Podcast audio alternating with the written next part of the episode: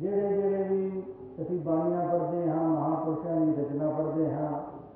उस इको ही सू तलकीन की गई है इको ही गल बार बार दोहराई गई है कि ये मनुष्य जन्म जो मनुष्य का एक टोला है,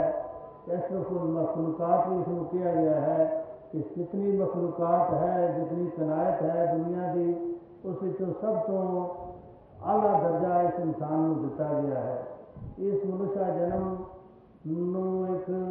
ਨਾਯਾਬ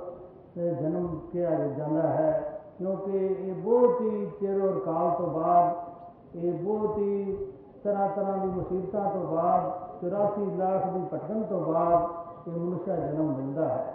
ਜਿਹੜੀ ਚੀਜ਼ ਬੜੀ ਔਖੀ ਪ੍ਰਾਪਤ ਹੋਵੇ, ਬੜੀ ਮੁਸ਼ਕਲਾਂ ਨਾਲ ਮਿਲੇ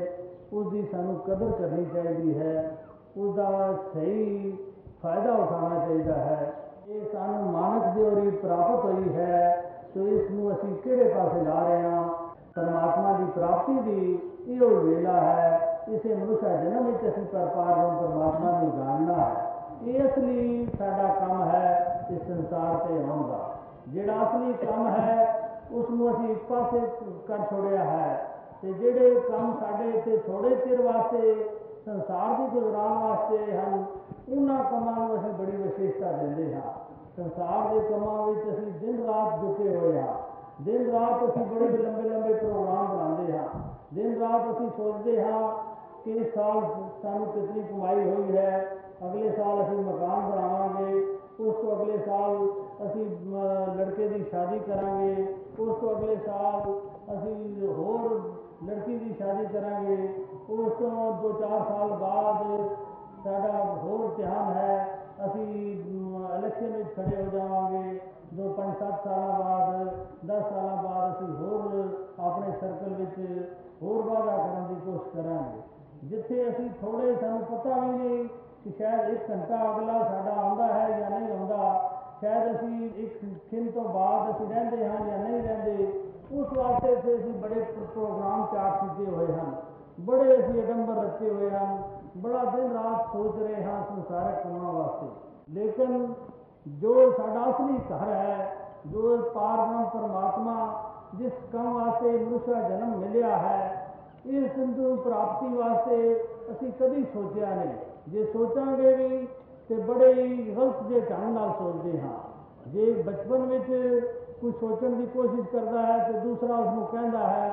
ਕਿ ਇਹ ਵੇਲਾ ਤੇਰਾ ਕੋਈ ਪਰਮਾਤਮਾ ਨੂੰ ਵਾਸਤੇ ਸੋਚਣ ਦਾ ਹੈ ਜਾਂ ਪਰਮਾਤਮਾ ਦੀ ਭਗਤੀ ਦਾ ਹੈ? ਪਰਮਾਤਮਾ ਦੀ ਭਗਤੀ ਤੇ ਐ ਬੁੱਢਿਆਂ ਦਾ ਕੰਮ ਹੈ। ਜਿਸ ਵੇਲੇ ਇਹ ਸਰੀਰ ਹੋਰ ਕਿਸੇ ਕੰਮ ਜੋਗਾ ਨਹੀਂ ਰਹਿੰਦਾ, ਉਸ ਵੇਲੇ ਇੱਕ ਪਾਸੇ ਬੈਠ ਕੇ ਪਰਮਾਤਮਾ ਪਰਮਾਤਮਾ ਜਪੀਦਾ ਹੈ। ਇਹ ਤੇਰਾ ਵਕਤ, ਇਹ ਬਚਪਨ ਜਿਹੜਾ ਹੈ, ਤੇਰਾ ਖੇਡਣ ਕੁੱਦਣ ਦਾ ਹੈ। ਹੋਰ ਪੜ੍ਹਾਈ ਕਰਨ ਦਾ ਹੈ ਸੰਸਾਰ ਦੇ ਹੋਰ ਕੰਮ ਕਾਜ ਇਹ ਤੂੰ ਕਿਹੜਾ ਕੰਮ ਲੈ ਬੈਠਾ ਹੈ ਜੇ ਕੋਈ ਜਵਾਨੀ ਵਿੱਚ ਪਰਮਾਤਮਾ ਵਾਲੇ ਪਾਸੇ ਆਪਣੀ ਰੁਚੀ ਲਾਉਣ ਦੀ ਕੋਸ਼ਿਸ਼ ਕਰਦਾ ਹੈ ਤਾਂ ਉਸ ਨੂੰ ਵੀ ਇਹ ਜਵਾਬ ਦਿੱਤਾ ਜਾਂਦਾ ਹੈ ਇਹ ਬੜਾ ਵਕਤ ਪਿਆ ਹੋਇਆ ਹੈ ਹਲੇ ਤੇਰਾ ਕਮਾਉਣ ਦਾ ਵਕਤ ਹੈ ਹਲੇ ਤੂੰ ਸ਼ਾਦੀ ਦਾ ਸੋਚ ਹਲੇ ਸੰਸਾਰ ਦੇ ਕੰਮਾਂ ਵਿੱਚ ਨੌਕਰੀ ਚੰਗੀ ਅੱਛੀ ਹਾਸਲ ਕਰ ਦੁਕਾਨਦਾਰੀ ਕਰ ਆਪਣੇ ਬਿਜ਼ਨਸ ਵਿੱਚ ਧਿਆਨ ਲਗਾ ਇਹ ਜਿਹੜਾ ਹੈ, ਇੱਕ ਫालतू ਜਿਹਾ ਕੰਮ ਹੈ, ਅਖੀਰ ਤੇ ਤੂੰ ਕਰ ਲੈ। ਤੇ ਇਸੇ ਤਰ੍ਹਾਂ ਅਖੀਰ ਤੱਕ ਵੀ ਜੇ ਪਹੁੰਚਦੇ ਜਾਓ,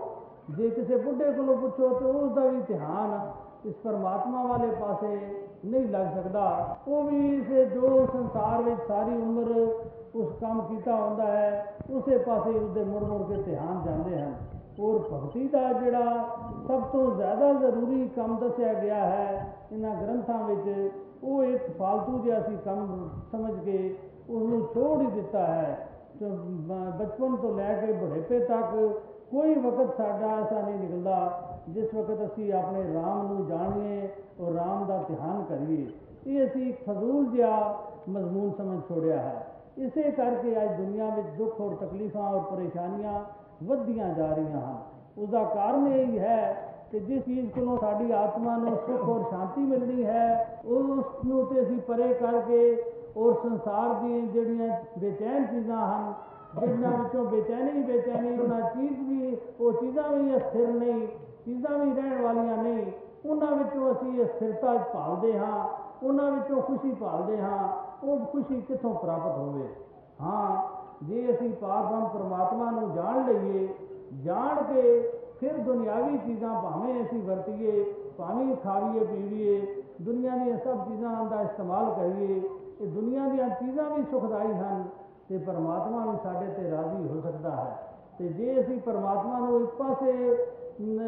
ਨ- ਧਿਆਨ ਹੀ ਛੋੜ ਕੇ ਕਿ ਪਰਮਾਤਮਾ ਨੂੰ ਨੂੰ ਅਸੀਂ ਢੂੰਡਣਾ ਹੀ ਨਹੀਂ ਨਾ ਜਾਣਨਾ ਹੈ ਤੇ ਹੋਰ ਕੰਮ ਹੀ ਅਸੀਂ ਕਰਨੇ ਹਨ, ਫਿਰ ਇਹ ਮਾਲਕ ਨ- ਕਦ ਸਾਡੇ ਤੇ ਰਾਜ਼ੀ ਹੋਏਗਾ, ਕਦ ਸਾਨੂੰ ਸੁੱਖ ਪ੍ਰਾਪਤ ਹੋਣਗੇ ਤੇ ਸੁੱਖ ਤਦ ਹੀ ਪ੍ਰਾਪਤ ਹੋ ਸਕਦੇ ਹਨ ਜੇ ਅਸੀਂ ਮਾਲਕ ਨੂੰ ਵੀ ਰਜਾਈਏ ਤੇ ਮਾਲਕ ਫਿਰ ਬਖਸ਼ਿਆ ਕਰਦਾ ਹੈ, ਰਹਿਮਤਾਂ ਕਰਦਾ ਹੈ, ਸਾਰੇ ਹੀ ਸੰਸਾਰ ਦੇ ਸੁੱਖ ਸਾਨੂੰ ਪ੍ਰਾਪਤ ਹੋ ਜਾਂਦੇ ਹਨ। ਜਿਸ ਤਰ੍ਹਾਂ ਕਿ ਸੰਸਾਰ ਵਿੱਚ ਦੇਖੀਦਾ ਹੈ ਕਿ ਇੱਕ ਮ- ਮਾਲਕ ਦੀ ਰਜ਼ਾਮੰਦੀ ਨਾਲ ਕੋਈ ਵੀ ਅਸੀਂ ਕੰਮ ਕਰੀਏ, ਉਸ ਵਿੱਚ ਸਾਨੂੰ ਖੁਸ਼ੀਆਂ ਔਰ ਆਨੰਦ ਪ੍ਰਾਪਤ ਹੁੰਦੇ ਹਨ। ਤੇ ਜੇ ਮਾਲਕ ਦੀ ਰਜ਼ਾਮੰਦੀ ਤੋਂ ਉਲਟ ਕਰੀਏ, ਉਸ ਵਿੱਚ ਸਾਨੂੰ ਦੁੱਖ ਮਿਲਦੇ ਹਨ। ਕਿਸੇ ਕੋਲ ਅਸੀਂ ਮੁਲਾਜ਼ਮ ਹੋਈਏ, ਉਹ ਸਾਡੇ ਤੇ ਖੁਸ਼ ਹੋ ਕੇ ਸਾਨੂੰ ਸਭ ਕੁਝ ਬੜੇ ਬੜੀਆਂ ਦੌਲਤਾਂ ਵੀ ਦੇ ਦੇਵੇ, ਬੜੇ ਇਨਾਮ ਵੀ ਦੇ ਦੇਵੇ, ਲੈ ਉਸ ਵਿੱਚ ਤੇ ਸਾਨੂੰ ਖੁਸ਼ੀਆਂ ਹੀ ਖੁਸ਼ੀਆਂ ਹਨ। ਉਹਨਾਂ ਇਨਾਮਾਂ ਨੂੰ ਹਾਸਲ ਕਰਕੇ ਅਸੀਂ ਬਹੁਤ ਚੰਗੀ ਤਰ੍ਹਾਂ ਖਾ ਪੀ ਪੈਰ ਸਕਦੇ ਹਾਂ ਖੁੱਲੇ ਆਮ ਉਹਨਾਂ ਦੌਲਤਾਂ ਨੂੰ ਖਰਚ ਕਰ ਸਕਦੇ ਹਾਂ। ਤੇ ਜੇ ਮਾਲਕ ਦੀ ਚੋਰੀ ਕਰਕੇ ਮਾਲਕ ਕੋਲੋਂ ਹੇਰਾ ਫੇਰੀ ਨਾਲ ਅਸੀਂ ਉਹ ਚੀਜ਼ ਹਾਸਲ ਕਰ ਲਈਏ, ਭਾਵੇਂ ਉਹ ਮਾਇਆ ਸਾਨੂੰ ਮਿਲ ਵੀ ਜਾਏ, ਲੇਕਿਨ ਅਸੀਂ ਆਪਣੇ ਮਨੋਂ ਹਰ ਵਕਤ ਡਰਦੇ ਰਵਾਂਗੇ, ਹਰ ਵਕਤ ਪਰੇਸ਼ਾਨ ਰਵਾਂਗੇ ਕਿ ਕਿਸੇ ਵੇਲੇ ਪਤਾ ਲੱਗ ਗਿਆ ਤੇ ਸਾਨੂੰ ਉਸੇ ਵੇਲੇ ਪੁਲਿਸ ਦੇ ਹਵਾਲੇ ਕਰ ਦਿੱਤਾ ਜਾਏਗਾ, ਸਾਡੇ ਤੇ ਮੁਕੱਦਮਾ ਚੱਲੇਗਾ। ਅਸੀਂ ਉਸ ਮਾਇਆ ਨੂੰ ਚੰਗੀ ਤਰ੍ਹਾਂ ਵਰਤ ਵੀ ਨਹੀਂ ਸਕਦੇ, ਕਿਉਂਕਿ ਸਾਨੂੰ ਪਤਾ ਹੈ ਕਿ ਅਸੀਂ ਚੋਰੀ ਕਰਕੇ ਪ੍ਰਾਪਤ ਕੀਤੀ ਹੈ, ਅਸੀਂ ਠੱਗੀ ਕਰਕੇ ਪ੍ਰਾਪਤ ਕੀਤੀ ਹੈ। ਤੋ ਰਜ਼ਾਮੰਦੀ ਤੋਂ ਬਗੈਰ ਜਿਹੜੀ ਪ੍ਰਾਪਤ ਕੀਤੀ ਹੋਈ ਮਾਇਆ ਉਹ ਦੁਖਦਾਈ ਦੁਖਦਾਈ ਹੁੰਦੀ ਹੈ। ਉਸ ਵਿੱਚ ਚੈਨ ਨਹੀਂ ਪ੍ਰਾਪਤ ਹੁੰਦਾ ਸੁੱਖ ਨਹੀਂ ਪ੍ਰਾਪਤ ਹੁੰਦਾ। ਤੇ ਜਿਹੜੇ ਮਾਲਕ ਦੀ ਅਹ, ਮਰਜ਼ੀ ਨਾਲ ਮਾਲਕ ਖੁਸ਼ ਹੋ ਕੇ ਭਾਵੇਂ ਲੱਖਾਂ ਰੁਪਏ ਸਾਨੂੰ ਦੇ ਦੇਵੇ ਤੇ ਉਹ ਲੱਖਾਂ ਰੁਪਏ ਵੀ ਅਸੀਂ ਬੜੇ ਸੁੱਖ ਔਰ ਸ਼ਾਂਤੀ ਨਾਲ ਵਰਤਾਂਗੇ। ਸਾਨੂੰ ਕੋਈ ਓਏ ਕਹਿਣ ਵਾਲਾ ਨਹੀਂ ਹੋਏਗਾ ਸਾਨੂੰ ਕੋਈ ਪੁੱਛਣ ਵਾਲਾ ਨਹੀਂ ਹੋਏਗਾ ਕਿਉਂਕਿ ਮਾਲਕ ਦੀ ਰਜ਼ਾਮੰਦੀ ਨਾਲ ਅਸੀਂ ਵਰਤ ਰਹੇ ਹਾਂ। ਇਸੇ ਤਰ੍ਹਾਂ ਅਸੀਂ ਜੇ ਅਕਾਲ ਪੁਰਖ ਪਰਮਾਤਮਾ ਇਹ ਜੋ ਸਾਡਾ ਮਾਲਕ ਹੈ ਇਸ ਨੂੰ ਅਸੀਂ ਜਾਣ ਕੇ ਖਾਂਦੇ ਪੀਂਦੇ ਪੈਰਦੇ ਹਾਂ, ਦੁਨੀਆ ਦੇ ਪਦਾਰਥ ਇਸਤੇਮਾਲ ਕਰਦੇ ਹਾਂ, ਫਿਰ ਤੇ ਅਸੀਂ ਧਨਤਾ ਯੋਗ ਹਾਂ। ਫਿਰ ਸਾਨੂੰ ਧਨ ਧਨ ਕਿਹਾ ਜਾ ਰਿਹਾ ਹੈ। ਗੁਰਬਾਣੀਆਂ 'ਚ ਵੀ ਇਹ ਕੁਝ ਲਿਖਿਆ ਹੈ, ਤਿਨ ਕਾ ਖਾਦਾ ਪੀਤਾ ਪਹਿਨਿਆ ਸਭ ਪਵਿੱਤਰ ਹੈ, ਜੋ ਹਰੀ ਨਾਮ ਰਾਤੇ। ਜੋ ਹਰੀ ਨਾਮ ਦੇ ਨਾਲ ਜੁੜੇ ਹੋਏ ਹਨ, ਉਹਨਾਂ ਦਾ ਖਾਣਾ ਵੀ ਹ- ਠੀਕ ਹੈ, ਪੀਣਾ ਵੀ ਠੀਕ ਹੈ, ਪਹਿਨਣਾ ਵੀ ਠੀਕ ਹੈ ਦੁਨੀਆ ਦੇ ਪਦਾਰਥ ਵਰਤਣੇ ਵੀ ਠੀਕ ਹਨ ਤੇ ਜਿਹੜੇ ਪ- ਆਪਣੇ ਪਾਰਬ੍ਰਹਮ ਪਰਮਾਤਮਾ ਨਾਲ ਜਿਨ੍ਹਾਂ ਦਾ ਨਿਉ ਨਹੀਂ ਲੱਗਾ ਮਿਲੇ ਨਹੀਂ ਉਹਨਾਂ ਵਾਸਤੇ ਵੀ ਲਿਖੀਆਂ ਹਨ ਤੁਕਾਂ ਤ੍ਰਿਕ ਤ੍ਰਿਕ ਖਾਇਆ ਤ੍ਰਿਕ ਤ੍ਰਿਕ ਸੋਇਆ ਤ੍ਰਿਕ ਤ੍ਰਿਕ ਕਾਪੜ ਅੰਗ ਚੜਾਇਆ ਜੋ ਉਹਨਾਂ ਵਾਸਤੇ ਸਭ ਕੁਝ ਤ੍ਰਿਗਾਕਾਰ ਦੱਸਿਆ ਹੈ ਤੇ ਉਹਨਾਂ ਵਾਸਤੇ ਸਭ ਕੁਝ ਹੀ ਇੱਕ ਦ- ਬ- ਪਾਪ ਹੀ ਹੈ ਇਹ ਪ- ਇੱਕ ਅਪਰਾਧ ਹੀ ਹੈ ਜੋ ਵੀ ਉਹ ਖਾ ਪੀ ਪੈ ਰਹੇ ਹਨ ਤੋ ਇਹ ਦੋਏ ਅਵਸਥਾ ਸਾਡੇ ਸਾਹਮਣੇ ਹਨ ਅਸੀਂ ਕਿਆ ਇਹ ਸੰਸਾਰ ਦੀਆਂ ਚੀਜ਼ਾਂ ਅਹ, ਖਾਣ ਪੀ- ਖਾਣੀਆਂ ਪੀਣੀਆਂ ਤੇ ਜ਼ਰੂਰ ਹਨ ਜਦ ਤੱਕ ਸਰੀਰ ਹੈ ਇਸਤੇਮਾਲ ਵੀ ਕਰਨੀਆਂ ਹਨ ਅਸੀਂ ਇਸ ਵਾਸਤੇ ਸ਼ਾਬਾਸ਼ ਲੈਣੀ ਹੈ ਜਾਂ ਕਿ ਤ੍ਰਿਗਾਕਾਰ ਲੈਣੀ ਹੈ ਜੇ ਸ਼ਾਬਾਸ਼ ਲੈਣੀ ਹੈ ਤੇ ਪਹਿਲੇ ਅਸੀਂ ਪਾਰਬ੍ਰਹਮ ਪਰਮਾਤਮਾ ਮਾਲਕ ਨੂੰ ਜਾਣੀਏ ਮਾਲਕ ਦੀ ਰਜ਼ਾ ਹਾਸਲ ਕਰੀਏ ਤੇ ਫਿਰ ਤੇ ਸਾਰੀਆਂ ਚੀਜ਼ਾਂ ਸਾਡੇ ਵਾਸਤੇ ਸੁਖਦਾਈ ਹਨ ਇਹਨਾਂ ਵਿੱਚ ਸੁੱਖ ਹੀ ਸੁੱਖ ਮਿਲੇਗਾ ਤੇ ਜੇ ਅਸੀਂ ਮਾਲਕ ਦੀ ਰਜ਼ਾਮੰਦੀ ਤੋਂ ਬਗੈਰ ਚੀਜ਼ਾਂ ਇਸਤੇਮਾਲ ਕਰਦੇ ਹਾਂ ਸਾਨੂੰ ਦੁੱਖ ਹੀ ਦੁੱਖ ਮਿਲਦਾ ਹੈ ਤੇ ਮਾਲਕ ਦੀ ਰਜ਼ਾਮੰਦੀ ਤਦ ਮਿਲੇਗੀ ਜੇ ਪਹਿਲੇ ਅਸੀਂ ਮਾਲਕ ਨੂੰ ਜਾਣੀਏ ਜੇ ਅਸੀਂ ਜਾਣਦੇ ਹੀ ਨਹੀਂ ਕਿ ਸਾਡਾ ਅਕਾਲ ਪੁਰਖ ਪਰਮਾਤਮਾ ਵਾਹਿਗੁਰੂ ਅਹ, ਨਿਰ- ਨਿਰੰਕਾਰ ਕੌਣ ਹੈ ਤੇ ਤਦ ਤੱਕ ਰਜ਼ਾਮੰਦੀ ਲੈਣ ਦਾ ਤੇ ਸਵਾਲ ਹੀ ਨਹੀਂ ਪੈਦਾ ਹੁੰਦਾ ਪਹਿਲੇ ਜਾਣਨਾ ਜ਼ਰੂਰੀ ਹੈ ਜਦ ਤੱਕ ਸਾਡੀ ਪਹਿਚਾਨ ਹੀ ਨਹੀਂ ਕਿ ਪਰਮਾਤਮਾ ਕਿਹੜਾ ਹੈ ਤਦ ਤੱਕ ਅਸੀਂ ਪਰਮਾਤਮਾ ਨੂੰ ਨਾ ਖੁਸ਼ ਕਰ ਸਕਦੇ ਹਾਂ ਨਾ ਪਰਮਾਤਮਾ ਦਾ ਧਿਆਨ ਕਰ ਸਕਦੇ ਹਾਂ ਨਾ ਪਰਮਾਤਮਾ ਨਾਲ ਸਾਡਾ ਪਿਆਰ ਪੈ ਸਕਦਾ ਹੈ ਨਾ ਹੀ ਹੋਰ ਅਸੀਂ ਪਰਮਾਤਮਾ ਦੇ ਮੁਤਲਕ ਕੁਝ ਸੋਚ ਸਕਦੇ ਹਾਂ ਹੋਰ ਦੁਨੀਆ ਵਿੱਚ ਅੱਜ ਦਿਨ ਰਾਤ ਜਿਹੜੀ ਥੋੜੀ ਬਹੁਤ ਭਗਤੀ ਹੁੰਦੀ ਹੈ ਉਹ ਉਹ ਬਨਾਵਟੀ ਜਾਂ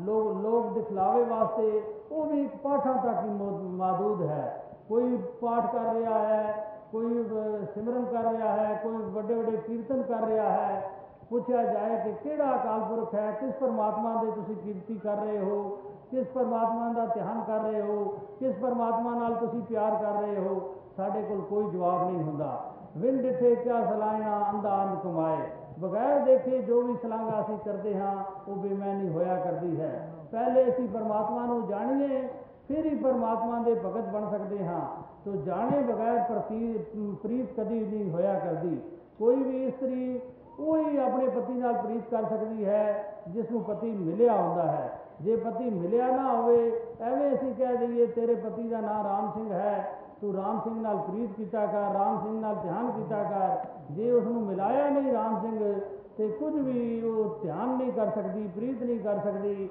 ਉਸ ਦੇ ਮਨ ਵਿੱਚ ਨਹੀਂ ਵਸ ਸਕਦਾ ਉਹ ਰਾਮ ਸਿੰਘ। ਉਹ ਤਦ ਹੀ ਵਸ ਸਕਦਾ ਹੈ, ਜੇ ਉਸ ਦੀ ਸ਼ਾਦੀ ਰਚਾਈ ਜਾਏ ਉਸ ਦਾ ਜੋੜ ਜੁੜਾਇਆ ਜਾਏ ਇਸੇ ਤਰ੍ਹਾਂ ਜੇ ਅਸੀਂ ਆਪਣੀ ਆਤਮਾ ਨੂੰ ਪਰਮਾਤਮਾ ਨਾਲ ਜੋੜ ਲਿਆ ਹੈ, ਫਿਰ ਤੇ ਸਹੀ ਅਸੀਂ ਪਰਮਾਤਮਾ ਨੂੰ ਜਾਣ ਵੀ ਸਕਦੇ ਹਾਂ, ਫਿਰ ਪਿਆਰ ਵੀ ਹੋ ਸਕਦਾ ਹੈ, ਧਿਆਨ ਵੀ ਲੱਗ ਸਕਦਾ ਹੈ, ਫਿਰ ਪਰਮਾਤਮਾ ਸਾਡੇ ਤੇ ਰਾਜ਼ੀ ਵੀ ਹੋ ਸਕਦਾ ਹੈ। ਆ ਸਾਡੇ ਵਾਸਤੇ ਸਾਰੇ ਧਨ ਪਦਾਰਥ ਜਿਹੜੇ ਹਨ, ਉਹ ਸਾਰੇ ਸਾਡੇ ਵਾਸਤੇ ਧਨਤਾ ਯੋਗ ਹੋ ਸਕਦੇ ਹਨ। ਤੇ ਜੇ ਅਸੀਂ ਪਰਮਾਤਮਾ ਨੂੰ ਪਹਿਲੇ ਜਾਣੇ ਹੀ ਨਹੀਂ ਤੇ ਜਾਣ ਦੀ ਗੱਲ ਤੇ ਇਸ ਤੋਂ ਬਾਅਦ ਦੀ ਹੁੰਦੀ ਹੈ। ਤੇ ਮਿਲਿਆ ਕਿਸ ਤਰ੍ਹਾਂ ਜਾ ਸਕਦਾ ਹੈ? ਸਾਧੂ ਦੀ ਸੰਗਤ ਕਰਕੇ ਤੇ ਇਸ ਇਸ ਕੇਵਲ ਨਾਮ ਨੂੰ ਤੂੰ ਪਾਈ ਸਕਦਾ ਹੈ। ਤੋ ਇਸ ਕੰਮ ਵਿੱਚ ਤੂੰ ਇੱਕ ਇੱਕ ਨਿਮਕ ਵੀ ਢਿੱਲ ਨਾ ਕਰ, ਦੇਰੀ ਨਾ ਕਰ। ਜਲਦੀ ਤੋਂ ਜਲਦੀ ਤੂੰ ਸੰਤਾਂ ਦੀ ਸ਼ਰਨ ਪ੍ਰਾਪਤ ਕਰ ਲੈ। ਤੂੰ ਜਪ, ਤਪ, ਸੰਜਮ ਹੋਰ ਧਰਮ ਦੇ ਕੰਮ ਹੀ ਨਹੀਂ ਕੀਤੇ। ਫਿਰ ਵੀ ਜੇ ਸਾਧੂ ਦੀ ਸ਼ਰਨ ਤੂੰ ਆ ਗਿਆ ਹੈ ਇਹ ਸਭ ਤੋਂ ਵੱਡੀ ਗੱਲ ਹੈ ਇਹ ਭਾਵੇਂ ਨੀਚ ਸਾਡੇ ਕਰਮ ਹਨ ਭਾਵੇਂ ਸਾਡਾ ਕੋਈ ਵੀ ਅਸੀਂ ਕੋਈ ਚੰਗਾ ਕੰਮ ਨਹੀਂ ਕੀਤਾ ਕੋਈ ਪੁੰਨ ਨਹੀਂ ਕੀਤਾ ਕੋਈ ਦਾਨ ਨਹੀਂ ਕੀਤਾ ਕੋਈ ਦੁਨੀਆ ਵਿੱਚ ਭਲਾਈ ਨਹੀਂ ਕੀਤੀ ਕੋਈ ਦੁਨੀਆ ਵਿੱਚ ਹੋਰ ਪਾਠ ਪੂਜਾ ਨਹੀਂ ਕੀਤੀ ਜੇ ਅਸੀਂ ਸ਼ਰਮ ਵਿੱਚ ਆ ਗਏ ਹਾਂ ਜੇ ਚੁੱਕ ਗਏ ਹਾਂ ਅਭਿਮਾਨ ਛੋੜ ਕੇ ਸਾਧੂ ਦੇ ਅੱਗੇ ਡਿੱਗ ਗਏ ਹਾਂ ਸੰਤ ਦੀ ਸ਼ਰਨ ਪ੍ਰਾਪਤ ਕਰ ਲਈ ਹੈ ਤੇ ਫਿਰ ਤੇ ਸਾਨੂੰ ਇਹ ਦਾਤ ਪ੍ਰਾਪਤ ਹੋ ਸਕਦੀ ਹੈ ਫਿਰ ਸਾਡੀ ਆਤਮਾ ਪਵਿੱਤਰ ਹੋ ਸਕਦੀ ਹੈ। ਤੇ ਜੇ ਅਸੀਂ ਇਹ ਕੰਮ ਨਹੀਂ ਕੀਤਾ ਤੇ ਸਾਧੂ ਦੀ ਸ਼ਰਨ ਨਹੀਂ ਪ੍ਰਾਪਤ ਕੀਤੀ, ਤੇ ਫਿਰ ਅਸੀਂ ਕਦੀ ਵੀ ਪਾਕ ਔਰ ਪਵਿੱਤਰ ਨਹੀਂ ਹੋ ਸਕਦੇ। ਭਾਵੇਂ ਅਸੀਂ ਕਿਤਨੇ ਹੋਰ ਕਰਮ ਕਰ ਲਈਏ, ਹੋਰ ਕਰਮਾਂ ਨਾਲ ਪਵਿੱਤਰਤਾ ਨਹੀਂ ਆਉਂਦੀ। ਪਵਿੱਤਰਤਾ ਆਉਂਦੀ ਹੈ ਤੇ ਇੱਕ ਮਿਲਾਪ ਨਾਲ ਹੀ ਆਉਂਦੀ ਹੈ। ਜਿਸ ਤਰ੍ਹਾਂ ਇੱਕ ਗੰਦੇ ਗੰਦਾ ਨਾਲਾ ਹੁੰਦਾ ਹੈ, ਉਸ ਵਿੱਚ ਪਵਿੱਤਰਤਾ ਉਸੇ ਵੇਲੇ ਆਉਂਦੀ ਹੈ, ਜਿਸ ਵੇਲੇ ਉਹ ਗੰਦਾ ਨਾਲਾ ਸਫਾ ਇੱਕ ਗੰਗਾ ਵਿੱਚ ਜਾ ਕੇ ਮਿਲ ਜਾਂਦਾ ਹੈ, ਉਹ ਗੰਗਾ ਰੂਪ ਬਣ ਜਾਂਦਾ ਹੈ। ਉਹ ਗੰਗਾ ਉਸ